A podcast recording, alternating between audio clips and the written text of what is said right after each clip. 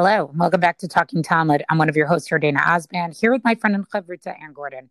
Our daf today, Masachet Shkalim, daf kaf bet. So we come to the end of another Masachet. Um, I felt personally this one was a whirlwind. Some of this has to do with me and Anne and our sort of crazy uh, recording schedule that we committed to to get this all done for Pesach. Um, but this is definitely a Masachet I would come back to. I really enjoyed learning a lot about the inner workings of the temple, doing a little Yerushalmi. Uh, Want to thank everybody who joined us yesterday on our Siyum. Um, and uh, I guess we're just going to finish it up. And then remember, the daf waits for no one. Uh, tomorrow we will be beginning Masachet Yoma.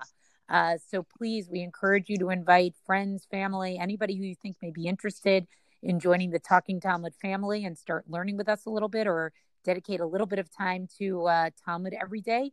We'd love to have them join us.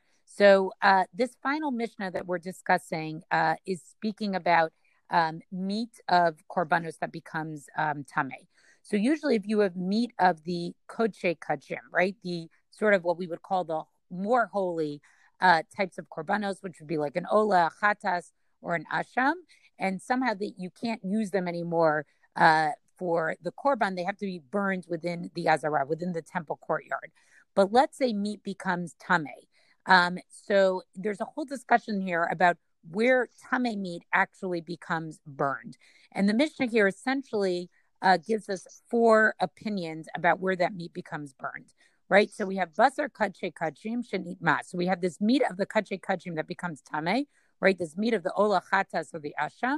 Bain avatuma, bain vladatuma, whether it's became tame from an avatuma or a vladatuma, bain bifnim ubain bachutz, whether the tuma contamination becomes was inside or outside the temple courtyard. So it's interesting. There's two factors here that we're going to see at play for the four opinions, uh, which is what type of tuma became tame with, an av or a vlad, and where the location of the tuma of the contamination happened. Was it um, inside or outside of the temple courtyard?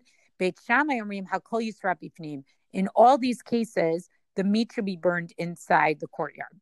But if it became tame with an avatuma, not and it doesn't make a difference where, but just if it was an avatuma type of tuma, then it has to be burned outside. Beit Hillel bachutz. Beit Hillel says everything is burnt outside, as opposed to Beit Shammai said burnt inside. Except for a vlad hatuma, that should be burned inside the courtyard. Rabbi Eliezer this is the third opinion, ba'av hatuma, right? That which becomes tame uh, through contact with an av hatuma, bein bifnim bein bachutz, regardless of the uh, location, yisraf bachutz, always should be burned outside. Shenitma bevlad hatuma, but if it's a vlad hatuma, bein bachutz bein bifnim, it should be inside or outside the courtyard. So, in other words, for Rabbi Eliezer, the factor is not the location of the contamination. It actually has to do with, uh, you know, what type of contamination was, Av or Vlad. And then finally, we have Rabbi Akiva who says, Makom shetumato sham sreifato. For Rabbi Akiva, it's the location that's the most important. And so therefore he says, wherever it became tame, that's where you're going to burn it. You're not going to move it around. So essentially, if you, um, you know, the Gemara, one of the Gemaras that I looked at actually had like a nice chart here, right? So for Beit Shammai, you're burning outside just Av, just an Av Hatuma, right? And that has to do with the fact that it's really a biblical source of Tuma, so you don't want it inside um, at all. Um, and th- everything else will be burned inside. So really, there's only one category. For Beit Hillel, there's three categories that's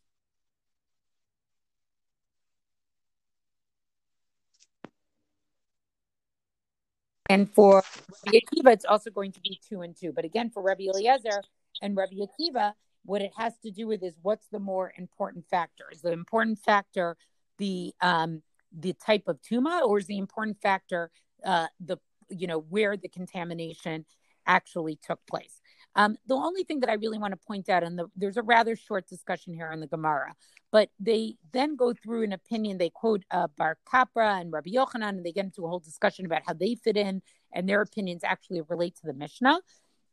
But one of the things that they do here is, is they say, begins a Rabbi Akiva Amar, that Beit Shammai ruled this way because of the principle stated by Rabbi Akiva, Makom tumatom sham tehe And then they later on talk about Beit, Beit, Beit Hillel and says begins Rabbi Shimon, right? That Beit Hillel ruled the way that they did because Machlo, because of Rabbi Shimon. Machlo, Mashko, Shel Mitzora, Mishtachin, Chutz, Shlosh Machanot, right? Talking about Rabbi Shimon and the idea that the metzora was banished from all three of the camps, uh, which you know, which was something that we've talked about before um, in Masachet Psachim.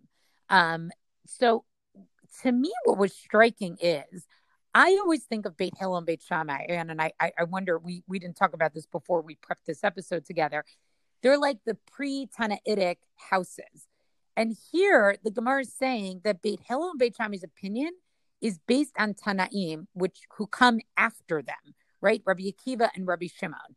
And I, I don't have an answer for this at all, but sort of the like lack of chronology is interesting to me here on this page. It's sort of like a Beit Shammai ruling was impacted by Rabbi Akiva. Rabbi Akiva is way after Shammai and Beit Shammai, and that you have a Beit Hillel ruling impacted by the opinion of Rabbi Shimon. Again, way later. Um, and I don't know. There's sort of this like out of time element here to the opinion. Dana. Let me ask you a question, Dana, because I feel like maybe you know this better than I do. Certainly, Rabbi Kiva is after Hillel and Shammai. Do we know how long the yeshivot themselves continue? I don't know. I, I, don't know. And that sort of made me ask this question. I mean, those yeshivas did continue for a while. I mean, that's the whole idea of, you know, that, uh, you know, right, that they there was more machlokas with them and not you know, not as much machlokas um, later on. But I mean, you know, usually they're looked at as sort of, I don't know, maybe go into like the first century C. Like we don't really hear about them, you know, much later on than that. So I, I just, I don't know. I don't, I, I have to think there's probably someone who knows this better than me. Um, it just seems that this seems later. And I was very taken by the idea of like their opinion. So I don't know if it's that their opinion was impacted by it, or it's more that Rabbi Akiva and Rabbi Shimon articulated a principle, which is what the underlying principle is of the Beit Shammai and Beit Hillel opinion here. Right. That was the next thing I was going to say because like that happens all the time. Right, but you see how it's like it's phrased on the page. I don't know. It just gave me oh, pause. Yeah. Oh yeah. Okay. Now I want to actually I'm going to touch on the last, the final Mishnah, the final halacha of the of the parak of the Masachet, and then I want to jump to something that's um, a little bit more down on the daf. And Yardaena, we have uh, one of uh, your Nisim Nista, your hidden miracles here, because today being Rosh Chodesh, and we're going to talk about, oh my goodness, the korbanot of Rosh Chodesh. Isn't that nice timing? Okay, just quickly, the Mishnah says as follows: Evrei hatamid nitanin mechatzi keves ulamata. של מוספי ניתנים מחצי כבש ולמטה במזרח, של ראשי חודשים ניתנים על קרקוב, קרקוב המזבח מלמעלה. So when we're talking about the Korban Tamid, we have to keep in mind that we're talking about animals and it's pretty graphic. You know, again, the limbs of the daily offering, right? So they didn't put it straight onto the fire right away. They rather they put them on the ramp of the Mizbeach, on the altar, and it would be like from the halfway point and below you know, and then they say, well, this would be on the western side, and this would be, um, okay. So that's the the regular tamid and ends up on the halfway mark. The musafin is on the halfway mark and, and below, or they're both from the halfway mark and below, but on the eastern side. And then the Rosh Chodeshim, and on Rosh Chodesh or Shabbat, the musafin, the additional offerings, would be placed on the ramp at that halfway point and below. Oh wait, one second, I have said this wrong. Let me read this again. Every tamid nitanin mechatzi keves v'lamata. The regular tamid is from the halfway point and below. Shel musafin nitanin mechatzi keves v'lamata b'mizrach. The regular additional offerings would be off, meaning Shabbat and Rosh Chodesh, whatever, would be offered from the same midway mark and below, but on the eastern side. Shel Rosh Chodeshim, not just Musafin, but specifically Rosh Chodesh. So that's a correction for what I've said above. Al karkov milamalan. So the Rosh Chodesh ones would be offered they would put on the top of the upper part of the edge. The karkov is the edge of the mizbeach. And then the Mishnah here goes on to talk about machatzita shekel and bikurin and tithing and so on. And it's important to read that halacha because it also pertains to the second half of the daf, which is really the closing of the masachet. But I here want to get to the business about the about the Rosh Chodesh. So the Gemara says as follows: When are we talking about this karkov, this edge? Ezu karkov hamizbech. What is this edge? Amma ben Karen lekaren makom hiluch kohanim. So it seems that there is a cubit wide, right? It's an amma wide between one horn of the mizbeach, one horn of the altar, and the other at the top of it. And the and it was like designated for the kohanim to walk there when they would move around the mizbeach doing their all these things that they have to do. One point to note is that I remember when I discovered just how large the Mizbeach is, right? Like the fact that people were walking on it. It's not like a table that they would then, I mean, there were tables in, in, with important functions, but the Mizbeach itself is quite large. Um, and then, and I'm sure we'll talk about it much further, much more when we get into other Masachtot that delve even more into the Karbanot. Okay. And then the Gemara continues, Musfei Shabbat, Musfei Rosh Chodesh, Mi Kodem. Now we get to this um, which takes priority, which I feel kind of lines up nicely with the all the gemaras that we've just recently seen about uh, making assumptions, right, about what your what your proportion of the population is, and you know, in this sense of which takes priority. In this case, though, we're going to talk about frequency. Rabbi Yirmiyah Savar Meimar Musfei Shabbat Musfei Rosh Chodesh Musfei Rosh Chodesh Kodmin. So, according to Rabbi Yirmiyah, he says that Rosh Chodesh should take precedence; that they should be offered first highlights Reb Yirmiyah min Hada. So the Gemara then switches to Aramaic, right? This is the comment on Rabbi Yirmiyah's position. And it says, one second, let me just find the place, I'm sorry. Um, the idea is This is the strength of it. Shiro shel Shabbat v'shiro shel Rosh Chodesh. Shiro shel Rosh Chodesh kodim when the Leviim would sing the proper songs of Shabbat and the songs of Rosh Chodesh, they would sing the Rosh Chodesh songs first. So that backs up this idea that the korbanot, that the sacrifices of Rosh Chodesh should also take precedence. I like the this phenomenon, right? They have different songs, and everybody knows it's going to be the different the different song. Rabbi Yossi says, however, Amar Rabbi Yossi, Shnaya hi taman da Amar Rabbi Chia b'shem Rabbi Yochanan, kedei lefarsamo Chodesh. When you're talking about the songs, it's a different situation than the Karbanot. He says that Rabbi, Yochanan, Rabbi Chia says in the name of Rabbi Yochanan that the reason that we sing the songs of Rosh Chodesh before the song of Shabbat, meaning when they coincide on the same day, is to make sure that everybody knows that it's Rosh Chodesh. Meaning, presumably, everybody does know that it's Shabbat, but Rosh Chodesh is a more variable date, so they wanted to publicize it since they have to, you know, everybody's depending on hearing the news from the Sanhedrin. What if you missed it? So make sure the Leviim would make sure to sing the Rosh Chodesh song first, so that more people would know. What would they do? They would. So the, how did they do it? When they would sing that song for Rosh Chodesh, right? And how are they supposed to be doing this if they're putting the korbanot of Shabbat first? So the Gemara here says that the Kohen would first shecht, he would slaughter the korbanot, the musaf of Shabbat, and the Leviim would then sing the song of Rosh Chodesh. Baram hacha, but here, Musvei Shabbat and Musvei Rosh Chodesh, Musvei Shabbat Kodmin, Hashem kol hatadir me chavero kodim at chavero.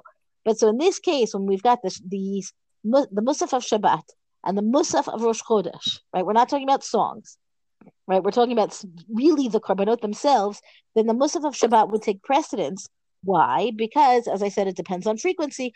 Um, um, all that which is frequent, more frequent, you know, than the next thing over, takes precedence over that thing, right? It's not the most elegant formulation, but basically it says that which is the more frequently occurring thing takes precedence over the thing that is less frequently occurring. And we see this in all kinds of other situations as well. I can't imagine that this is the first time we've talked about it, but I'm also not sure that I can recall exactly when we have in the past. Maybe Dana, maybe you know. Uh, no, I don't remember. Sorry. oh, so so we have, but the point here is that we've first of all we've got again this kind of two things happening at the same time or where you've got a question over what is the status, what's going to happen.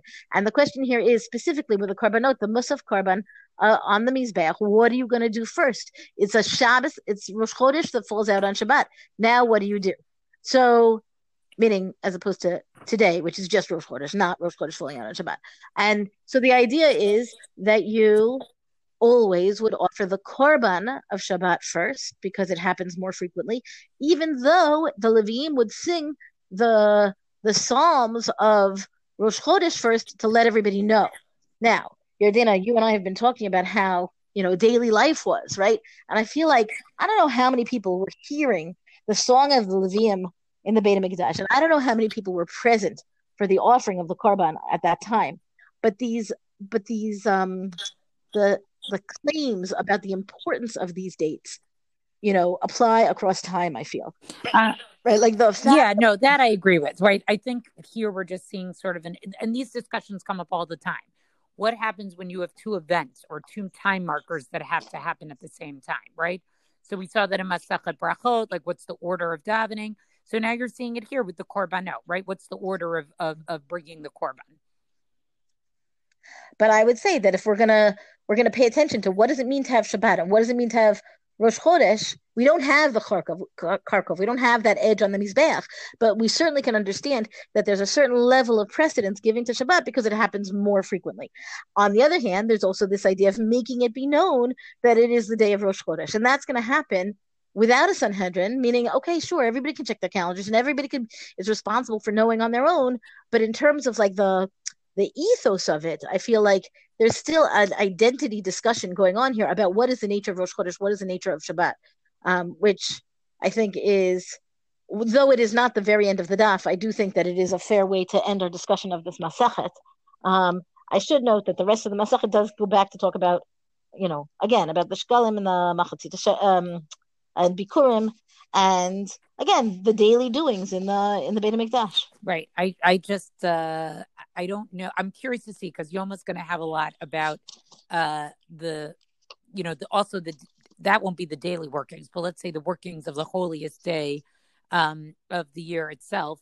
Um and um you know I think it's also nice the way that it you know sort of wants to end um, on a, a, hopeful note, you know, that the sort of the discussion at the end is, you know, when will the next Beit HaMikdash be uh, rebuilt? You know, that it, it should be rebuilt. Shama yivne habayit sheba rishona v'titraim trumat halishka minachatasha bizmana be'achad benisan. That's sort of like the hope really is, and I think that's maybe part of why we study these halachot. Everything is sort of going to go back to what it was, you know, that even it's rebuilding when the truma would, you know, the truma lishka would be taken, everything will eventually go back to the way that it was and that's why it's important for us to study these things because it's really it's an expression of hope that you know we will eventually get to do these things again i'll add one note to that which is that that discussion is really about a convert's shkalim right that's a convert participating in the ritual of what does it mean to be jewish right and i feel like if we open the masachet talking about census taking right i feel like this is um an interesting perspective towards with an eye to, towards the future. Oh yeah, and I think it brings the whole masachet in a very sort of full, full circle way. Okay, so just to close off, Hadran alach kol harokin. That's the end of the parak. Vasil kala masachet shkalim, and here we have very quickly dispatched with masachet shkalim. Well, that's our DAF discussion for the day. Rank us, review us on all major podcasts. Thank you to Rabbanit Michelle Farber for hosting us on the Hadran website. Let us know what you thought about the stuff on our Talking Talmud Facebook page. Join us tomorrow as we begin Masachet Yoma together. And until tomorrow, go and learn.